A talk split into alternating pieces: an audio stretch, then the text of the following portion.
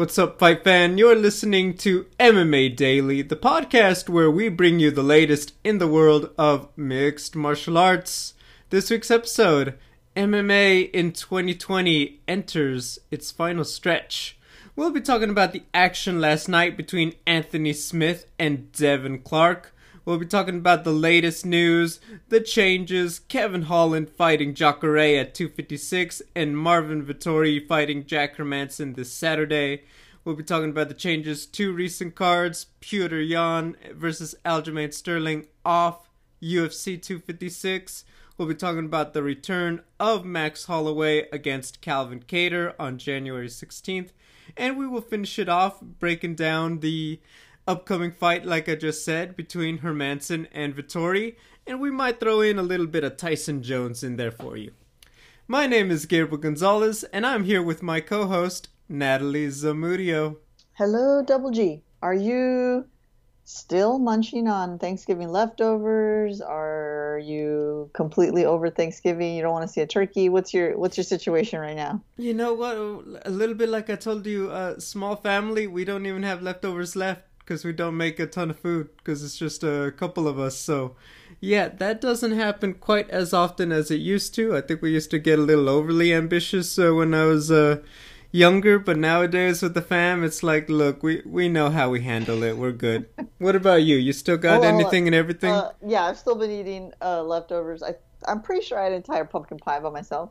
Oh, like like spread out. If I'm, I put it all together, I'm proud of you. Together. it comes out to it shakes out to an entire pumpkin pie. So I feel great. It may not look great, but I feel great. You know what? Uh, you should. Yeah, you know that's what I keep telling my. that's that's the uh, that's the trick that you play on yourself. Oh, you know, it's Thanksgiving. It's okay. It's okay.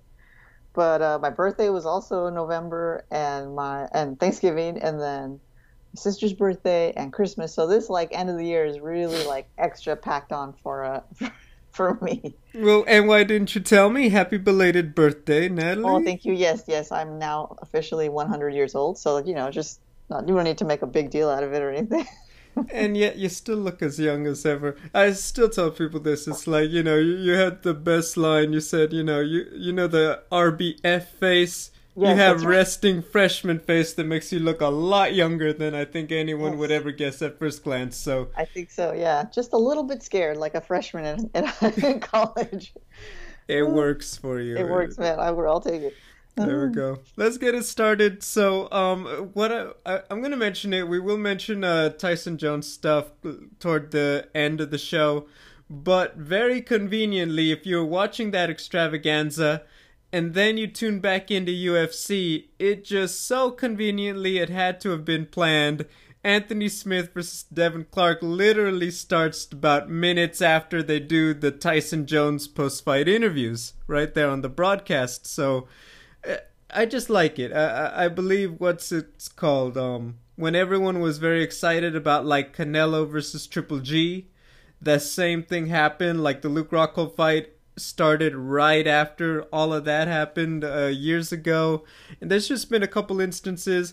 My point is, I like when this works out because I think that fans, you know, uh, I think it's just great fan service because you get to enjoy everything and you don't have to worry about let me go back, let me this and that. I like that aspect. What about you? Yeah, Mario Lopez signed off. You know, good good night, God bless. That like classic like you're you know pay per view is over music and graphic came on the screen. I got it through you know i ordered mine anyway through the through the cable. So you're like okay we're done. I put it on 64 thinking well maybe i'll catch or 64 is my espn over here. Mm-hmm. maybe i'll catch a uh, you know a little bit of a sports center or just the end of the fight. And sure enough right at the beginning i felt so lucky. I thought oh my goodness the mma the combat sports gods have smiled upon me. But uh what you, I'm pretty sure they planned it, right? As we were talking about it earlier, they must have they must have timed that just uh, very perfectly, very deliberately. They, like they take extra time talking to us between fights. They run yeah. an extra promo, things like that. Do you think mm-hmm. it's like the you know like Norse mythology, like the combat sports gods, like the MMA gods and the boxing gods, like the Poseidon and Zeus, like they all got along? Do you think that's how it worked? Yeah, I think that they like they do a handshake truce for certain nights.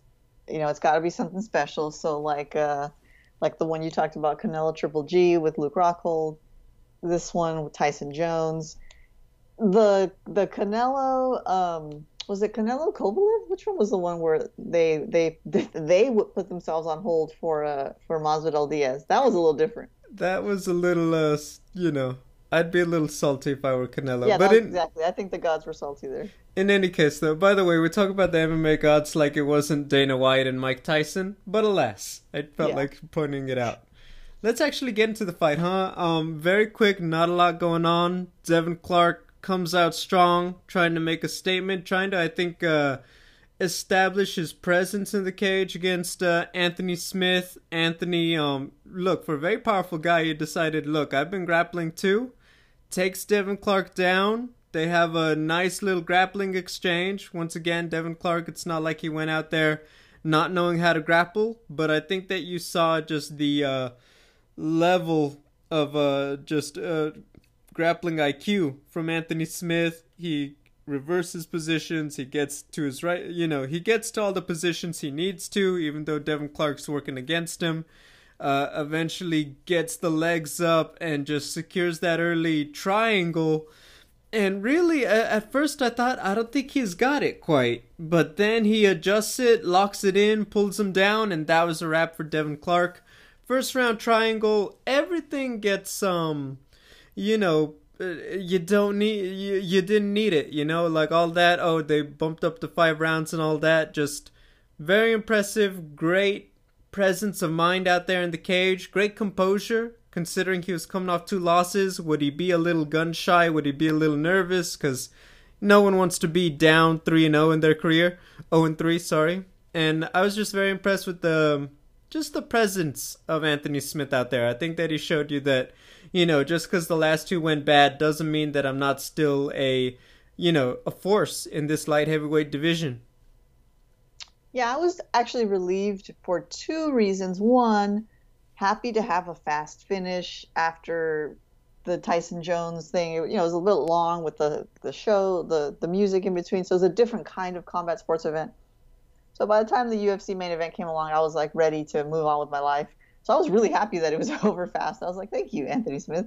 Uh, but also happy because the last two fights have been tough for Anthony Smith. He's kind of gotten, you know, a, a little bit of a beating. So I was happy to see that not happen to him. And he was able to take control, get a quick finish. I'm sure he feels good about it. But you also got to love his honesty at the end there in the interview when he says, you know, I felt I owed it to the UFC and to the fans to, to give a good performance and he sure as heck did. So hope he feels good. And I like his attitude about, you know, I kept trying to fight to get back to the belt, but now I'm just going to fight whoever they give me. There are certain fighters where that's that's the the right mentality for them, you know. They they say they want the belt and they probably really do, but but it's almost like they say it just because that they feel like that's what you have to say. Everyone's in the UFC because they want the gold you kind of see it with, with Donald Cerrone, but really some guys just want to fight and that's it and see what happens. That kind of seems more like Anthony Smith's style. So I'm happy that maybe he's a little bit at peace with his um, MMA career at this point and just wants to take on some some good fights and see what happens. A little bit less pressure. Yeah. For the, uh, for the goal. Yeah. Yeah, I, I think that um how do I put it? I, I think that mentally, I think that helps take a lot of it off. And uh, I will say this: I do believe he still wants to uh, get back a shot at the belt again. But I think that when you start talking, it, look, it's kind of like talking trash, and then it doesn't work out. That's the double-edged sword. Yeah, you hype it up and you give yourself some momentum, but then when you lose, it's kind of like well, yeah, you ain't getting to that title anytime soon, buddy. You know, it's that kind of a double effect, you know, double edged uh, risk when you're taking it. So I think that maybe he feels like, look, you know, uh, he's confident in who he is, he's comfortable in who he is and where he's at as a fighter and in his career. He's got, uh, you know, he's good as an analyst and He's been there. He's a recognizable name. He doesn't feel like he needs to be like, yeah, I'm gonna be there again, Joe Rogan. You know, and I, I, know Rogan wasn't there, but you know what I mean. Um, so all of that really works for him, and I think that that's what we're getting at. Um, in terms of next, uh, it looks like uh, Paul Craig and he have a date. I I like that fight because I think that um to put him in there. I, I know people talked about Dominic Reyes, but Dominic, uh, if people forgot, he's up against uh, Jiri Prochazka, the new guy who came from Rizin recently. Um, so that kind of locks it in. I don't really. I don't want to see him against Santos just yet because I feel like that would just set both of these guys back down. And I feel like light heavyweight, you know, it was looking great this year. You know, you had a lot of names floating around and competing. Now going into 2021, I mean, if anything falls through with the Adesanya fight, it's Glover Teixeira and then who's left? You know, you have a lot of, you know, long win streaks and signature victories at this moment are kind of at a premium. So I like the idea of, you know, Smith, he's not really going to burn the Thiago Santos bridge potentially for either man. So I like the Paul Craig fight in that way. I feel like it's a good stylistic matchup and you know, if we build up a new guy in Paul Craig, that's not the worst thing if Anthony Smith is back in there and we're talking about him versus Jan Blachowicz down the line toward 2022, that's not a bad thing either. So I like that matchup. What about you? Yeah, that's crazy. I didn't even realize they already they already booked that. So good for him. Well, You not know- booked, but like talking about it. That's the that's the the story where it's leaning. Um, yeah, that sounds good. I mean, who did Paul Paul Craig just fought? Who did he beat? He just beat. Shogun last week That's right. That's right. 255. Okay. Yep. Yep.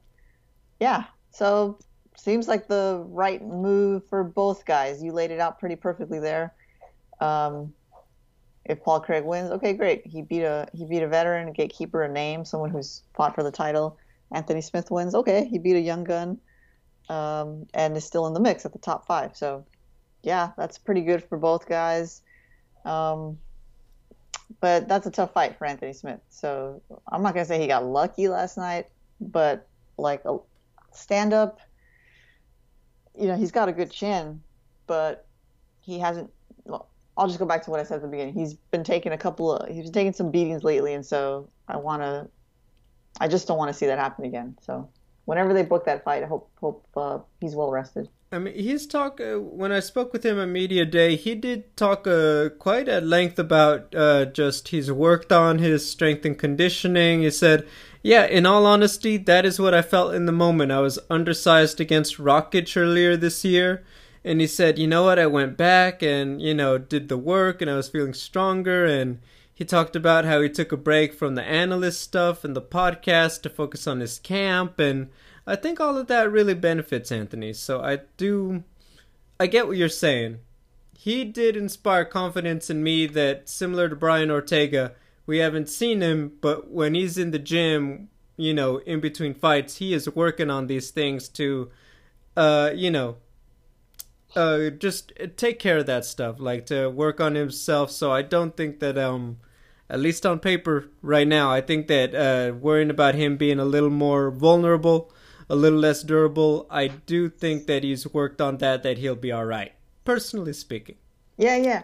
Okay. Side note: Does Go he ahead. get like new tattoos or something? All of a sudden, I feel like his his uh his ink.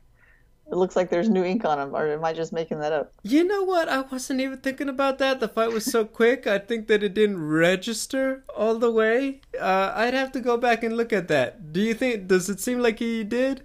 It well, it did, but then I was like, man, that healed really fast.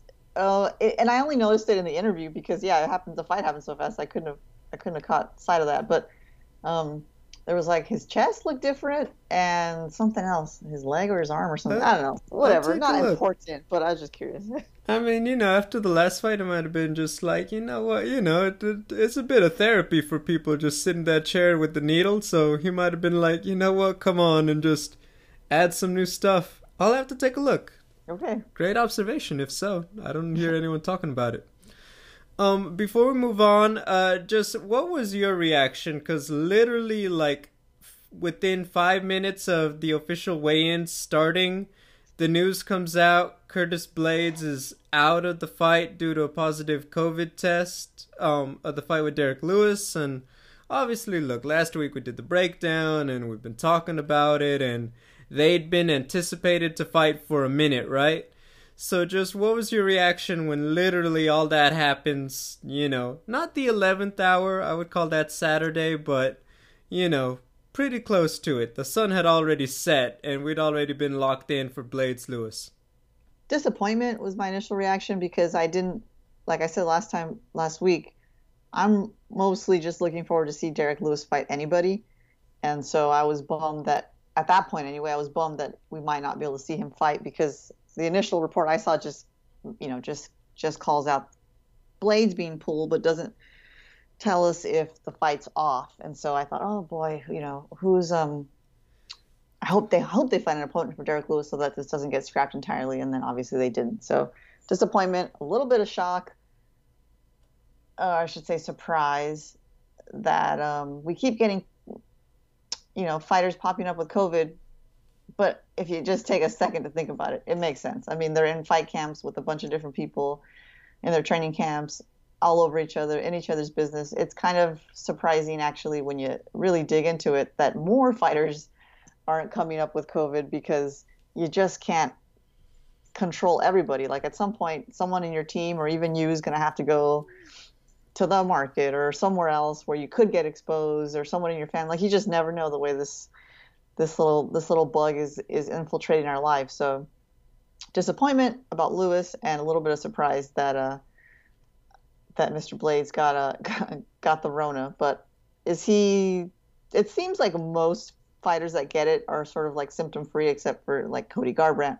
I haven't looked it up. Is he okay? Uh, apart from that, I think he's going to fight soon, right? To my knowledge, you know what? Uh, I didn't hear anything about him feeling bad per se. Uh, you know, between Wednesday to Thursday, the last time we saw him, right? So, I can't speak on that. Now, mind you, of course, if you if your test comes up positive and you barely, you know, have caught it, that could de-escalate, which I don't want for anybody, and certainly not Mr. Curtis Blaydes. Um, but I, I would just uh, add that little uh, asterisk, is that like you know, just because he's positive and feeling fine today, I think RDA was in the same boat. You know, like he was getting ready to fight, and you know he felt fine. Test goes positive, and then he's uh, getting the chills, and he says he's feeling body aches for a minute. So, you know, it could be a matter of that situation, you know, so it affects everybody differently, which, you know, is kind of par for the course for what we know about it. Um, I do believe, like, yeah, like, you just see it. I, you, you, I mean, come on, you go out there. I was driving on Thanksgiving, and I swear the line was out the door for Marie Callender's, wrapping yep. around the building. Hey man, you gotta have those pies. Uh, yes, and they're delicious. I believe you. I know, but it's like, well, that's not. I know they're wearing masks and not bunched together in line, but that's still not all the way social distancing. You know what I mean? So yeah. my point is, more people are out and around, and I do believe that is that has a direct correlation with you know, like, look, uh, I'm not going to talk about, oh, the news says this, because uh, I, I've seen it. We've all seen it. Sometimes it feels like those numbers are different every day, depending on what channel. But here we are. We have a, we are in a business where we hear about guys getting tested, and quite bluntly, we are coming up. It seems more often. People are just like, yes, I'm positive. It's like it's just happening. You know, at my other job, I do phone calls, you know, I confirm appointments. And I've had people say, like, uh, yeah, I, I can't come in. It's like, oh, we, we got a, we tested positive for COVID. And it's like, oh, gosh. Mm. So I do feel cases are going up in the holiday season because more people are out and gathering. Um, and I do think that that has a direct correlation that there's just a little more floating around that is making all of us susceptible, including the the MMA world personally. Yeah, COVID uh, this does not discriminate. That's for sure. I just want that pie. I like the Kahlua cream one. You know, okay. you know what I mean. I want to go back to Disneyland. I want to hang out with the mouse, enjoy, you know, uh, Space Mountain or something like that. You know what I mean? Just Yeah, I'd like to go to um, Millennium. What's the land? Millennium the the Star land. Wars one. Yeah, Yeah, I forget what it's called too, but yeah, I, I hear you. Galaxy's Edge or something. That's Yes, yes. Um, concerts, you know, we all got our favorites. Who wouldn't mind enjoying some live music with, you know, the people and vibing and everything we like? You know what I mean? I wouldn't day. mind going to MMA events and just feeling the energy of the fans. Anyway, enough That'd be a while. melancholicness. But anyway, yeah. Y'all know what I mean. It's uh, it's rough. It's rough during this season. I think as we see this keep coming up because it feels like yeah, that's not a positive sign that we're gonna get uh those things back soon. Anyway, but we are still trucking on. They did say um initial report they want to reschedule for December. It's looking more like January is what I heard for Lewis Blaydes. But then we get this wild thing happen. So Saturday morning, Kevin Holland is out of the fight next Saturday with uh, Jack Hermansson. And so you hear about the UFC wants Marvin Vettori to fight Hermansson. Vettori was going to fight Jacare at 256 in two weeks. So stay with me. Are you with me? I'm with you. And then they announced Saturday night during the broadcast Kevin Holland, who you just pulled from a fight for COVID, is instead going to fight in two weeks against Jacare. Hmm, fishy. I.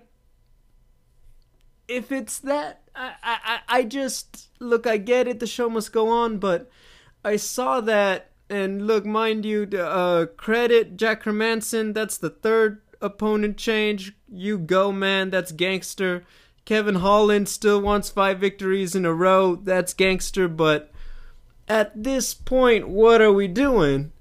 Because I saw that and I'm like, at that point, if this is what we're doing, why not try to get both Jacare and Vettori to headline next Saturday's fight night? Just call it macaroni.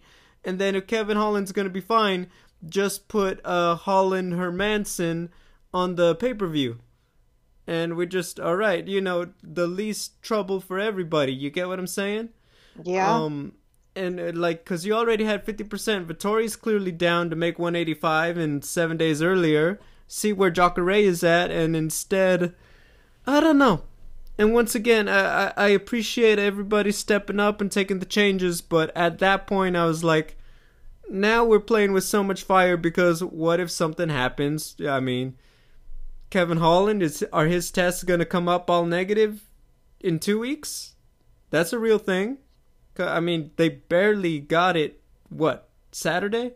Maybe he only knew as early as Thursday, Friday. I don't know. I had some thoughts about that. What about you? Yeah, it's a little strange. My first thought was, yeah, how how can they be sure he'll be okay and and testing negative in two weeks just because that seems to be the trend? But you don't know. This this virus is so tricky. People are we're still learning things about it, and, and we still don't know much much must. Uh, we still don't know all about it. I can't speak now. Um, so that was my first thought. There's no guarantee that Mr. Holland's going to be ready to go maybe he feels fine now, but as you were just talking about earlier, like sometimes these symptoms creep up a little bit later after your positive result. So let's see how that shakes out. Two, I'm thinking maybe Jacare didn't want to cut, you know, a week early, cu- accelerate his weight cut. That could be a reason why they didn't just push that one forward. Um, but yeah, you're you're uh, the swapping is a little bit it's like you're causing trouble for for no good reason. If everyone could just be a little bit patient, then the the game plan you had for your opponent that you were working on in your in your fight camp, you could just hold on to that. You just have to wait a week or two, or you know, on the other side, move up a week or two. Versus now, it's like this whole thing where you're switching opponent, and some in some cases you're fighting earlier. So, uh, interesting. It seems a little bit like UFC pulled the panic, pushed the panic button here, and was like, "We need to make something, and, and let's go." And, and then maybe after the fact, they thought, "Oh, we should have talked to Double G because he had a good point. Why not, why swap opponents? Why not just uh, swap the dates?" I, I think that's a reason why they don't call me because they know that that floodgate the floodgates would be very you know they're not ready for what would happen. Not ready for the truth bombs. Yeah. Exactly. Um, a quick question because we've seen this happen a lot. They just, uh, you know, they reschedule and then they try to, um, you know, they pull and they try to reschedule quickly, right? We've seen this happen a lot. They tried to do it with Toshira. I feel like they've tried to do it with a couple guys.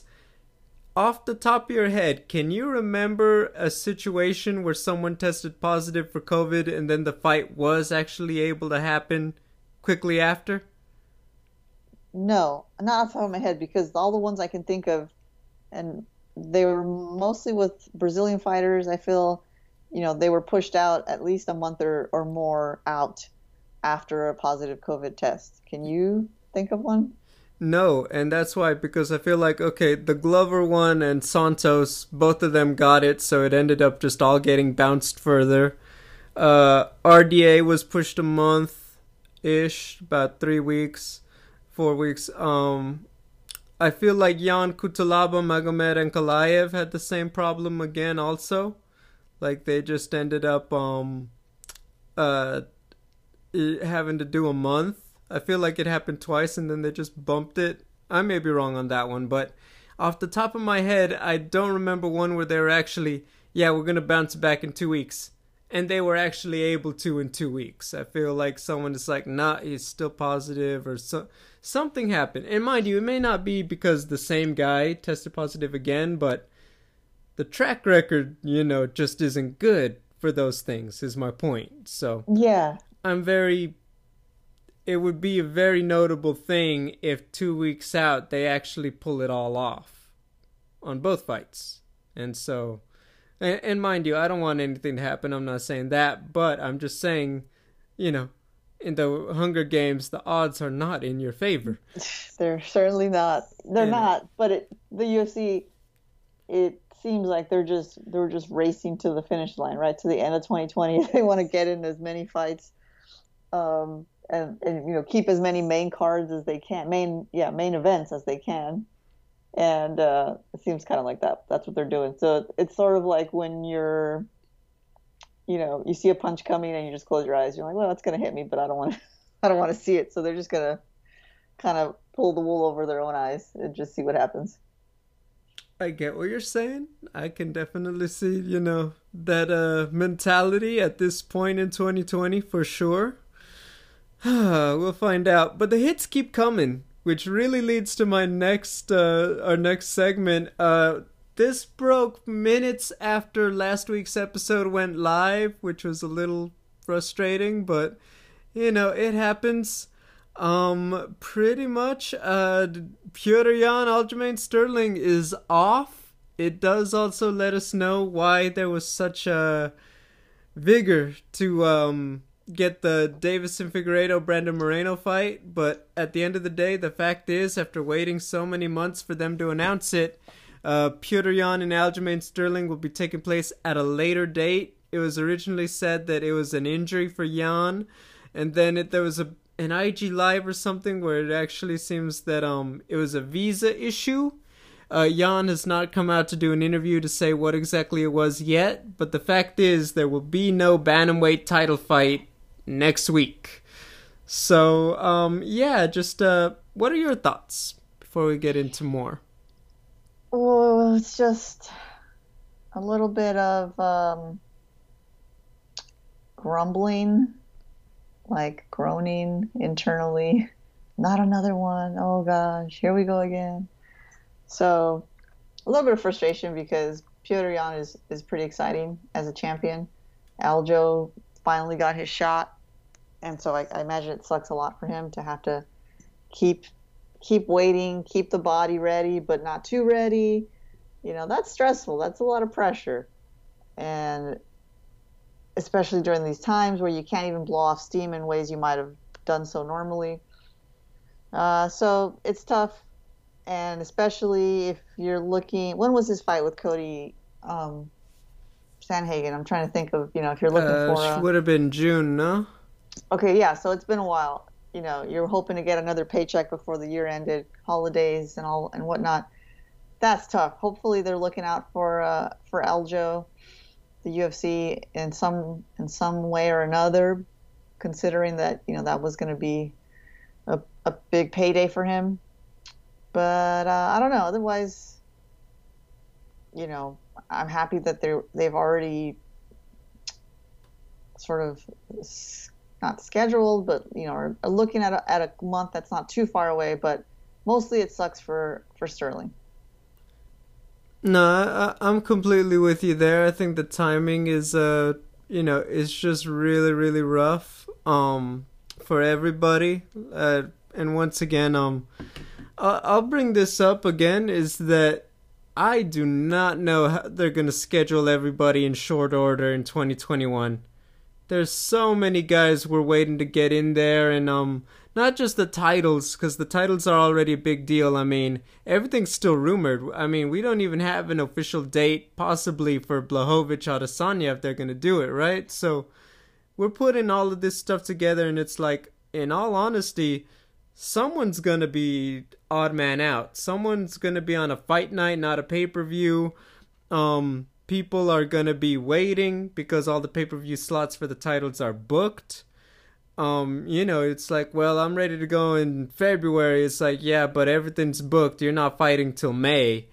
And that could be a big deal. Like i mean that's almost a year for aljamain sterling right? If that were to happen to him. So for me it's just the timing. It is man it's going to be a very packed 2021 in the first half there's just no two ways about it. You know what I mean? So that's just where I'm at with it. It's just very unfortunate in that way.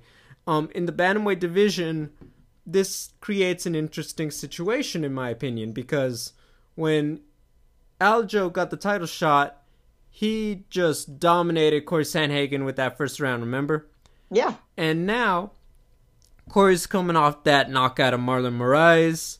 You're talking about him fighting potentially uh, Frankie Edgar, Dominick Cruz. The big one would be TJ Dillashaw, who's set to come back in January. And now you have a situation, let's say hypothetically, Yan Aljo doesn't make it to February and they try to put him in March or something. You now have a situation if something happens, you have potentially a Corey or TJ almost like the potential to sneak into a title fight if something were to happen in March. And that's not something that was anywhere near on anybody's radar when this got booked for December. And so I'm almost like, dude, I, I really now suddenly we're hitting a bit of a logjam. Now they booked the fight and everything happens in relatively short order. Uh, that's much ado about nothing. But my point is, the further you wait, the more let's say Corey Sandhagen gets a first round knockout and then you get to everything else, suddenly it becomes a whole thing, right? And that to me is like, I feel like that could become a thing, is my point, is that someone sneaks in and we get a more convoluted title picture at 135. Sounds like a tangled web. of bantamweights. So you're thinking that what Petr Yan would get, they would do an interim belt, or or. Uh, I'm just saying, if something happens where timing is off, they wouldn't wait one more time. They would throw in a TJ or a Corey Sandhagen potentially, if for any reason they can't get it, all the negotiating done smoothly for a rebooking in yeah. 2021. I wonder what the visa issues are if uh, if that is truly what the what the problem was. Um, I don't know how any of that stuff works. All so. I know is it's not an exact science. it's like you know it's supposed to be smooth, but all, all anyone all I know for sure is that it just isn't always for whatever reason. And so, okay, he lives. Pyotr lives in Russia. I'm not off the top of my head. I know he's I know he does, but also he does camp in Thailand. Okay, so some, you know, one of those two countries. So I'm just trying to think, like, is this a COVID-related visa issue, um, where travel is just restricted, uh, or something else? Because now, can the UFC, you know, figure out solutions to even, you know, government problems like this? Yeah, they they can. So we're probably fine. But I'm just trying to think. You know, I'm doing my uh, my. Uh, uneducated sleuthing here and trying to think what what could be so serious that by February we could still be uh, in a little bit of uh, of warm water, I should say, with with this uh, this fight being at risk. So. Well, let me bring up a situation and similar to this one. Let's say, um, all right, hypothetically, hang on for the ride, okay? okay. They want to do Adesanya Blachowicz, um, February pay per view. They try to do a. By the way, I heard Dana White say it'll be a Saturday, Wednesday, Saturday Fight Island potentially. So maybe the Apex. I thought they were gonna do another month at Fight Island, but maybe something like that, if I understood him correctly. So, just saying. But let's say they were gonna do, um, Adesanya Blachowicz. They carry their own pay per view, no other titles. Something happens. Uh, they're Glover Teixeira's not ready. Uh, Anthony Smith's not ready. So and so isn't ready. Um, Adesanya can't make the fight, and there's no one for Blachowicz. Hypothetically.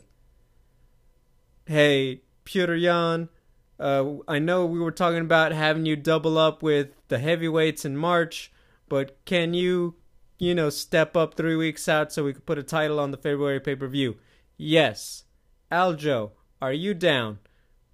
uh, just blah blah blah. I'm not there. Polishing I'm my still gold chain. I don't have time. yeah.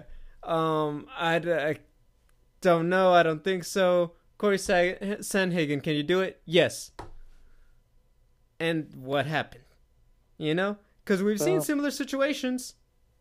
We've seen things get moved along. Uh, I think the, um, uh, God, why can't I say his name? Colby Covington.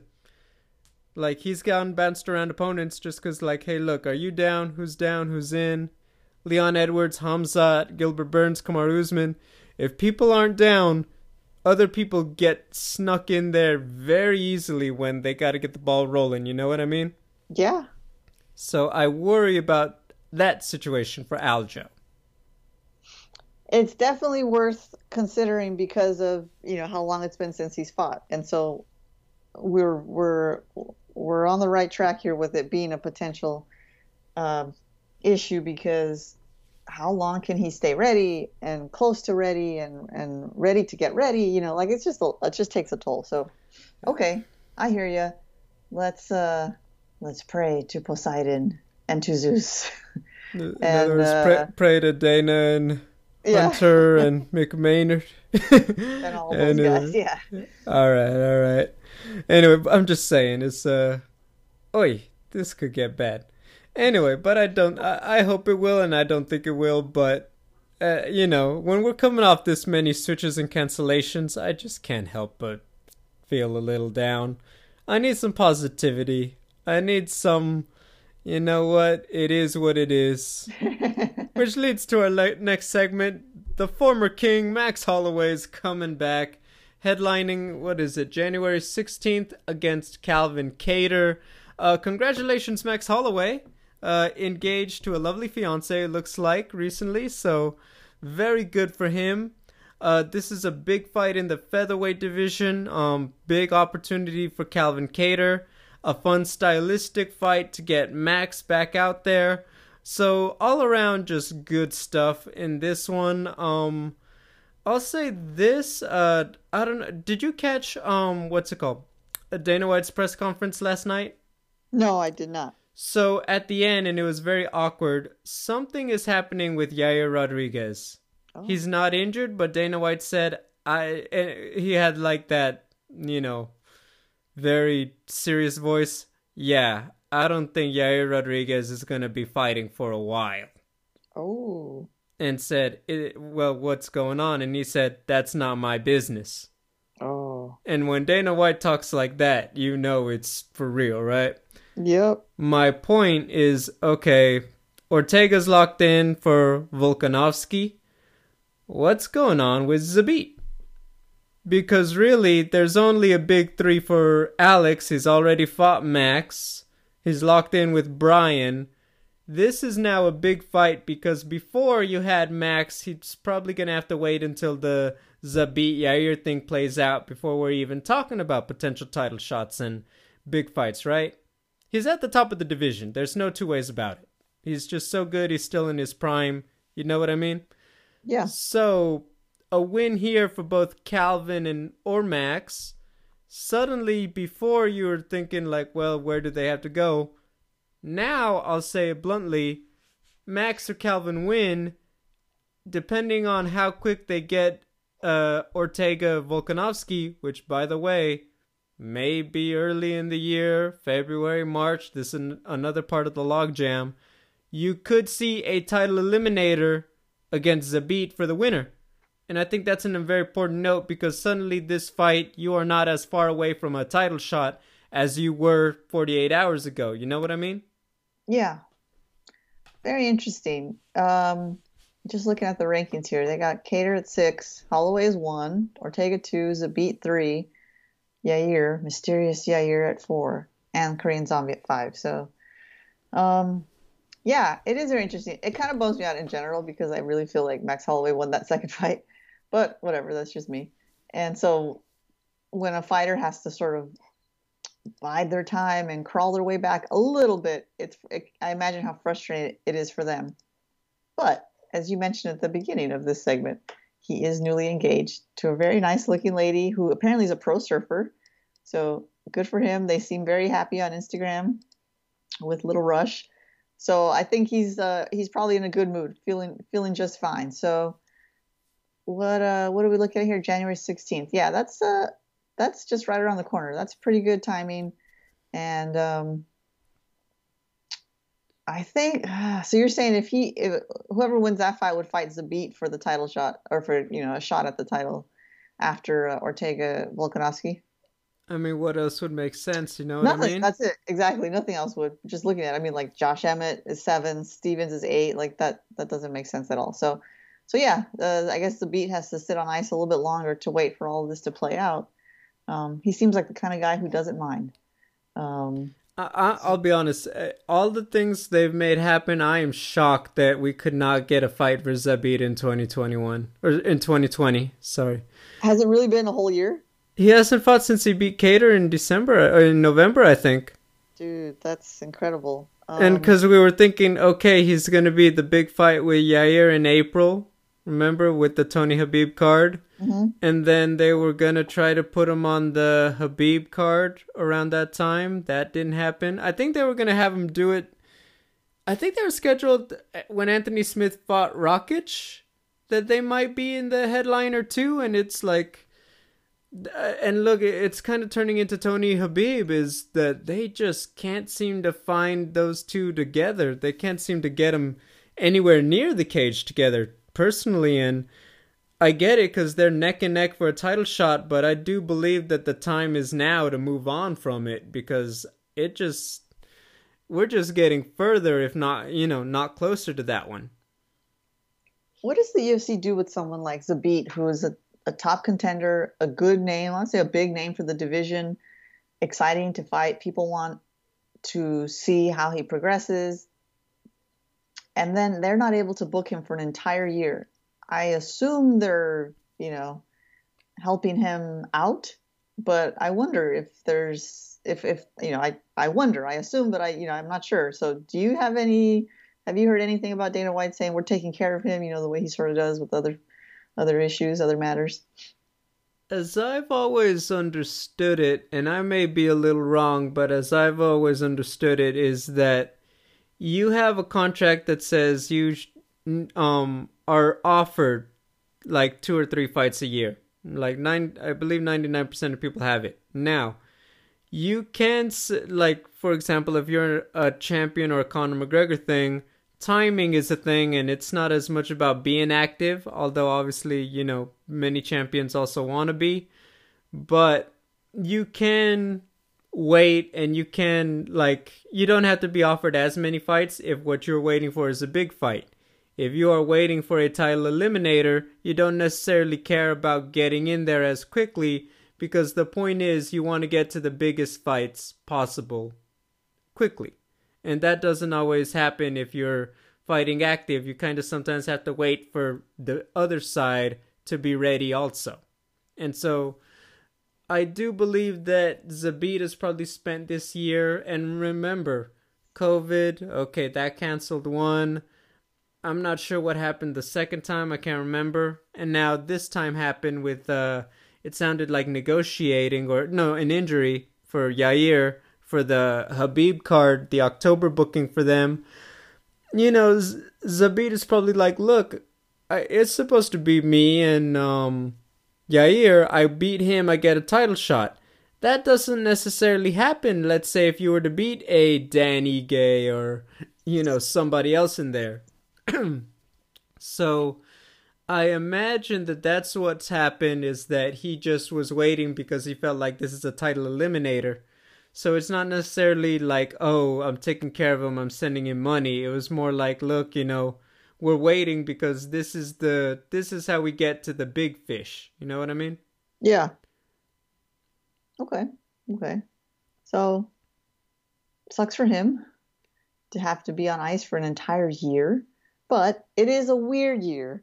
Such a weird year that, you know, it's probably less frustrating in some respects than if it was a normal year and for whatever reason your fight just couldn't get booked. But in this case, you can look back and say, well, most people were struggling to fight. The UFC was shut down for a few months and you know things just didn't work out. It is what it is.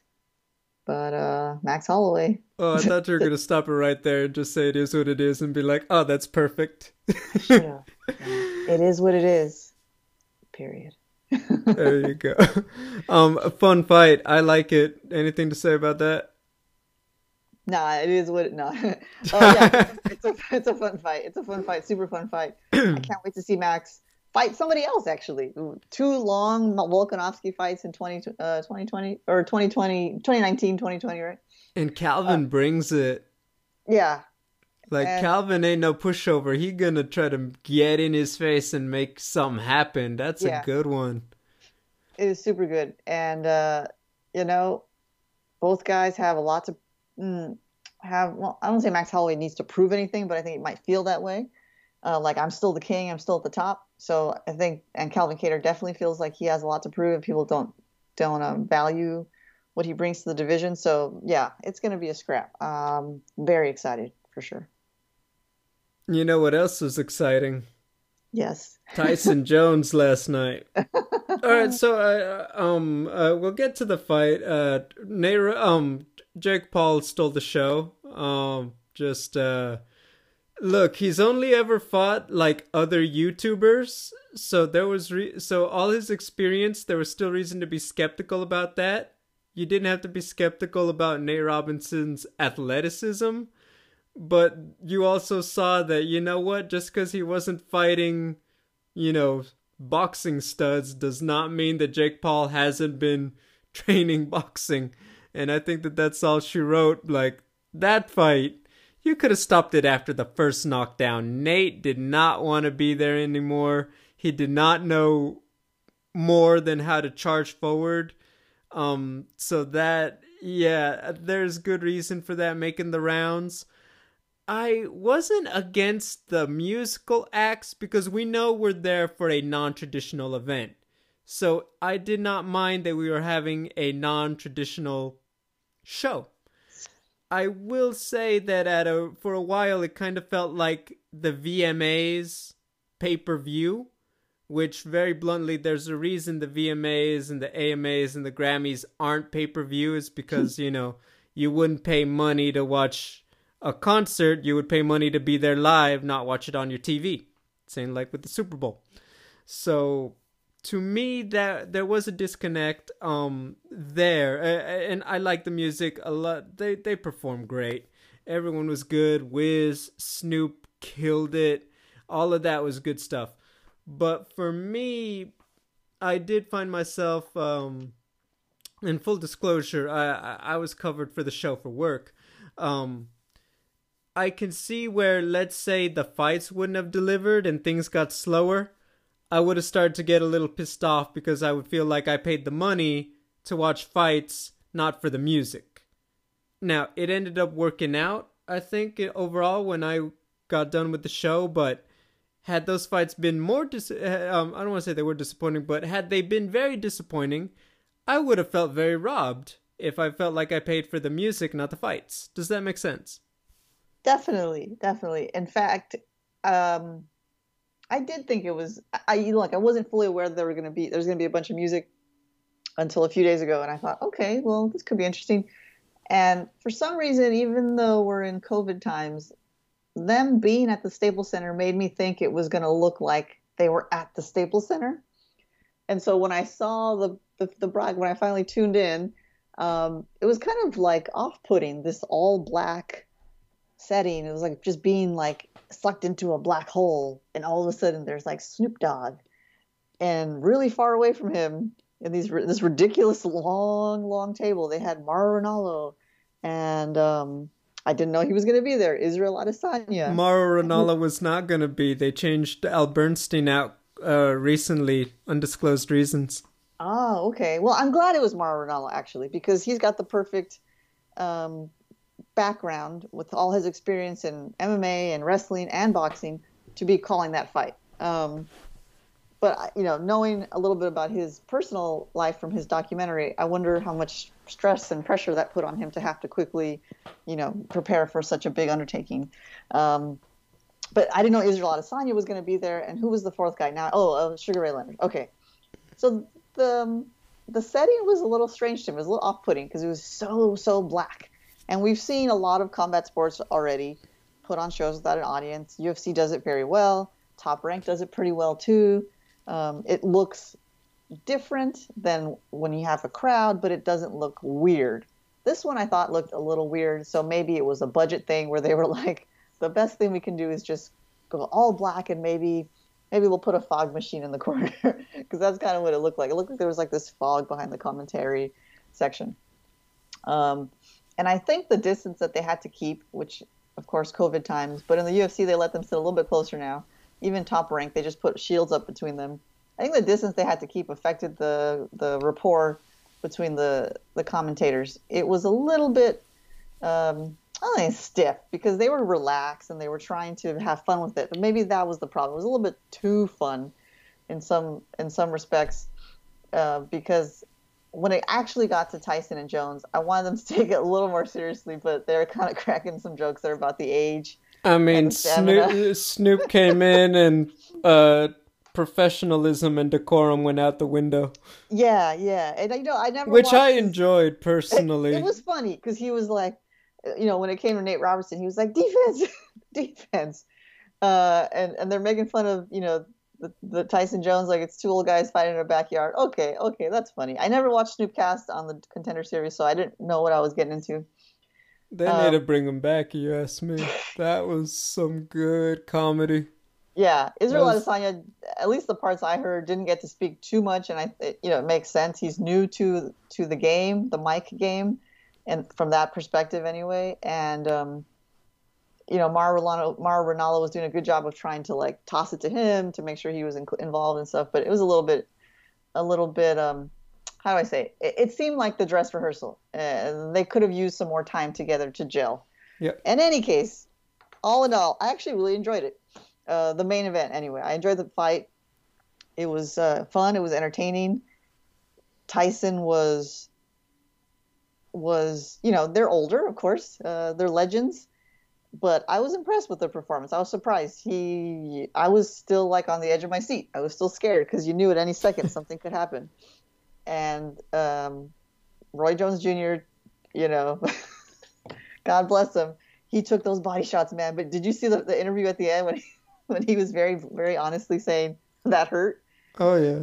And then Tyson, you know, it's like everyone was worried about him. How come none of y'all were worried about me?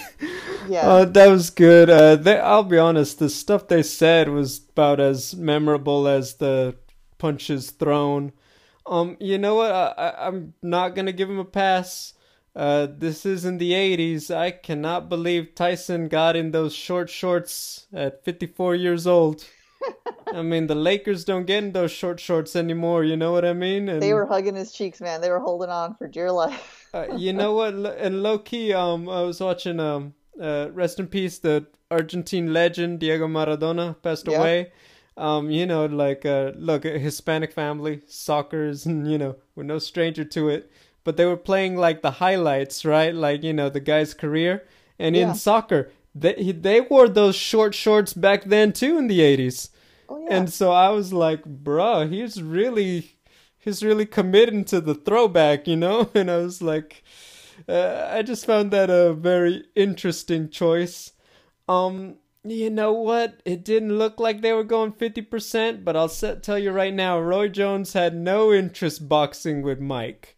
He, it was clinch all day. I I, I want to relate it to a fight we've seen recently, but I can't remember who it was. But you know what? Mike looked good. Mike looked like he was he benefited from those short rounds and the breaks. But yeah, I, think that that was the thing that shocked me is that for all that talk, they never did let them hands go. Um, I mean, Tyson tried. He tried with all his might, and he got. He was very effective and successful in the body. But yeah, Roy Jones was having none of it. he was clinching all day, so that was a little disappointing.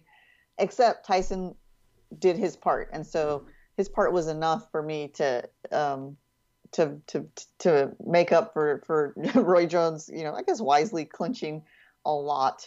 Um, even at the very end, when you thought maybe he maybe he'd take a chance and go swing it, but he was like, "Nah, I'm good. I'm gonna hug you." Um, uh, but you, you mentioned the, the two rounds, and I'm glad you did because initially, before the fight, I thought that was silly and too short. But as I was watching it, I got to tell you, it was the right call by the commission. It made perfect sense. Three rounds, even at eight, you know, eight three minute rounds, or even if you had condensed it to six or something, it would have been too long. You know, they needed two minute rounds. That was the right amount of time for them. And that was reset, controversial because they felt like, well, that just favors Tyson. You want him to feel as fresh and rested, you know. Which I. Uh, we know who was the A side, but still, you know. I mean, I- it was Tyson on helped everybody. Triller.com, right? Yes. Wasn't Tyson Jones on Triller? Correct. yeah. Um I'm with you there. Uh good stuff. Um I'm looking forward to seeing them employ more guys. I think that going forward not every event is going to be as grandiose. I think that they're going to bring in athletes of other sports and it's going to be a little bit some nights it'll be like Big 3 basketball, sometimes it'll be like Legends tennis and Legends golf, you know. Um, probably gonna get some MMA guys in there for sure, but yeah, not every event is gonna be as huge. And um, yeah, I think the overall thing, uh, you came for the boxing, but part of the price of admission was you got the music, and I think that that was unexpected. Like I said, wasn't bad, but I felt like could be just tweaked a little bit. And um, you know what? It was an entertaining night, plain and simple. It was, man. Well, well said. It really was. So Yeah. kudos to them, and I bet their next event will be, you know, they'll learn from this where where learning needs to be had. And Tyson was excited, man. He was ready to go. He's like, I don't want to, I don't want to fight for the real stuff. This is more entertaining for me right now. Let's do it for. I guess they were doing some kind of charity, and Oh, you know, they like- and they didn't look like they were going fifty percent, were they? No, he, no, not at all. Tyson was not. He was going for the kill, and like you know his classic hop, hop step, and hopping into position. Like he was going for it. So that was fun, man. I think, you know, the way I, I saw, um, at least just from ESPN notifications of the celebrities that were tweeting about it, reacting to it after the fact. I bet they do pretty good numbers, man. I bet that they do all right. Probably that's better good. than than a lot of top rank. Uh, or what was the last pay per view? Um, Leo Santa Cruz and um, Gervonta. Gervonta Davis. Yeah, I Yeah. think that did not do very well at all. I bet this blows that way out of the water and maybe even gets close to a million. It goes know? to show there's a market for it. Um, but yeah, uh, very interesting. By the way, um, a draw, and they Oh. conveniently have two belts. Yeah, you know. Yo, hold on. No, I'm I'm gonna leave it at this. I'm gonna leave it at this. You know that meme with Kermit and his tea? Yeah. That's none of my business. anyway, moving on. um, uh, let's talk about it. Uh, Marvin Vettori is now this Saturday's headliner. He'll be taking on Jack Hermansson. Uh, we talked enough about the matchup again. Credit to Jack. He's third opponent change and he's rolling with the punches. Uh, Marvin's big. He's powerful. He's kind of built um that traditional, just you know, broad-shouldered, thick arms. Um, we saw him this year. He looked good. Jack Hermansson, man, you know what? It's like you kind of feel like a guy that good. He's got to be from like a long line of Brazilian jiu-jitsu guys in Brazil. And nah, this you know this guy from Europe, he's looking to shock him. He's got to be looking to grapple. I think that uh you know look, he's got to be working on his stand up, but I think that at the end of the day, everything is going to be built to try to wear down and slow down Vettori. Vettori wants space and he wants to just be able to let the hands go a little bit and pick them apart. Um, just not get clinched. You know, he's not going to be looking to Roy Jones Jr. with uh, Hermansson. He just wants to keep it in the middle. He doesn't want to, you know, get worn down, grapple long exchanges. He may have to pick his spots early, but um, once again, I think it's Hermansson. If he gets on top of him, suddenly it becomes a very dangerous fight. I know Vettori's uh, well rounded too, but I think that Hermansson on paper is a step ahead of Vettori if he gets on the ground and gets on top, especially. Yeah, most definitely. This is um, a a good fight for Vettori as far as a test and exposure, but it's an even better matchup for Hermansson. Um, you know, if dare I, you know, because dare I say, I think he's probably going to win, and so it'll be a good a good win for him. I am. I'm looking here at at uh, Vettori's uh, Tapology page, and so I didn't know he was a King's MMA guy, and uh, presumably, Rafael Cordeiro is his is his coach. Uh, so I wonder how much time he's had. Just think, you know, coming off of the Tyson Jones conversation, I wonder how much time he's had with his coach since, uh, you know, uh, Cordeiro's been otherwise Uh, occupied with uh, with Mr. Mike Tyson. So just also curious there. having to cut that weight a little early. I yeah, mean, how thing, how right? how low has how low is he right now? I'm sure they'll Ariel or Brett will probably ask him this week and we'll find that out, but that is a real factor. Like how much was he counting on that extra week? I mean, you gotta you gotta believe that a lot because how many times do you hear a fighter say, "Oh, it's fight week. Oh, I just have 10, 15 pounds to cut, 10 pounds." I mean, that's a lot of weight. Now you got one week less. That that's that's a lot. So, I think probably that explains a lot more why um, you know Jacare wasn't willing to to I suspect wasn't willing to move his fight up a week because he's older and that weight cut's harder. Vettori's 27, you know, probably just a lot easier for him. Uh, but it's a very very cool matchup. Hermansson's exciting. The way he defeated um, Kelvin Gastelum, like I mean, has Kelvin Gastelum ever lost that quickly in a fight? So I don't think so. uh, so in any case, uh, I'm pretty I'm pretty excited for it. Mostly to see Hermansson, but uh, you know, with the nickname like uh, the Italian Dream. I mean, that's pretty that's pretty exciting too. He's a handsome fellow. I'll just say that. And I feel you can tell me if I'm wrong or not. Italians in the M- in MMA and the UFC, you know, they're okay, not great. We don't have any legends, right? So Vettori's got the most uh, the most chance here at becoming a, a great UFC fighter out of Italy. Yeah, I, I believe they had Alessio Sakara for a long time. He was kind of the carrying the flag for them. But yeah, uh, not there's not a great Italian champion who is dominating everybody and had the belt for a long time. You know that is true. So, um, prediction time. Um, I think. Uh, look, this is not a easy fight for uh, Hermansson. I think the Joker is going to feel like he went a couple rounds with Batman if uh, Vettori comes, uh, you know, if he's just on. That being said, uh, I do believe that Hermansson's um, just the level of preparation, the amount of extra time he has uh, in terms of physical, I think that that's going to allow him to wear down and slow down Vettori over the course of the fight. And I do think that he's going to get him I think he's just gonna get him to the ground and he's just gonna make him work and he's eventually gonna get the setup he needs. So I'm gonna go second round sub, probably a triangle or an armbar for uh, the Joker. Oh, we were so close to being completely on the same page. We're just mostly on the same page. So I'm going with Jack Hermansson to submission, but I'm going to pick round three. a little, little, that's a little dangerous because the more time he spends in there, you know, the risk of, of eating a shot, of not being able to take that next shot is uh, increases. But I think I'm looking at round three submission, Jack Hermansson. I don't know what he's going to use, what he's going to finish him with. So, um, so you're you're calling, uh, what'd you call triangle or armbar? Yeah. Yeah. Okay, those sound nice. But uh, I'll just leave it at a. Uh, I'll just leave it at Hermansson submission round three. Oh my gosh! All right, so there we go. We are in accordance. Um, Natalie Zamudio next week. We are already back. UFC 256. Figueiredo, Moreno, the return of Tony Ferguson against Charles Oliveira. It's a good card. JDS is on there. You got Mackenzie Dern coming back. It's a good, good card. What are your thoughts before we close this one out? I mean, we're talking about Deiveson Figueiredo again. That's pretty cool. The guy, uh, the guy's something special, right? No one's, no, no champion has ever done this. Come back to defend the belt in such a short turnaround. And Brandon Moreno is doing the same thing. They were on the same card. He's not a champion, but he's hoping to be, and he's got the chops. So that's exciting. I like Figueiredo. I'm excited about 125 again.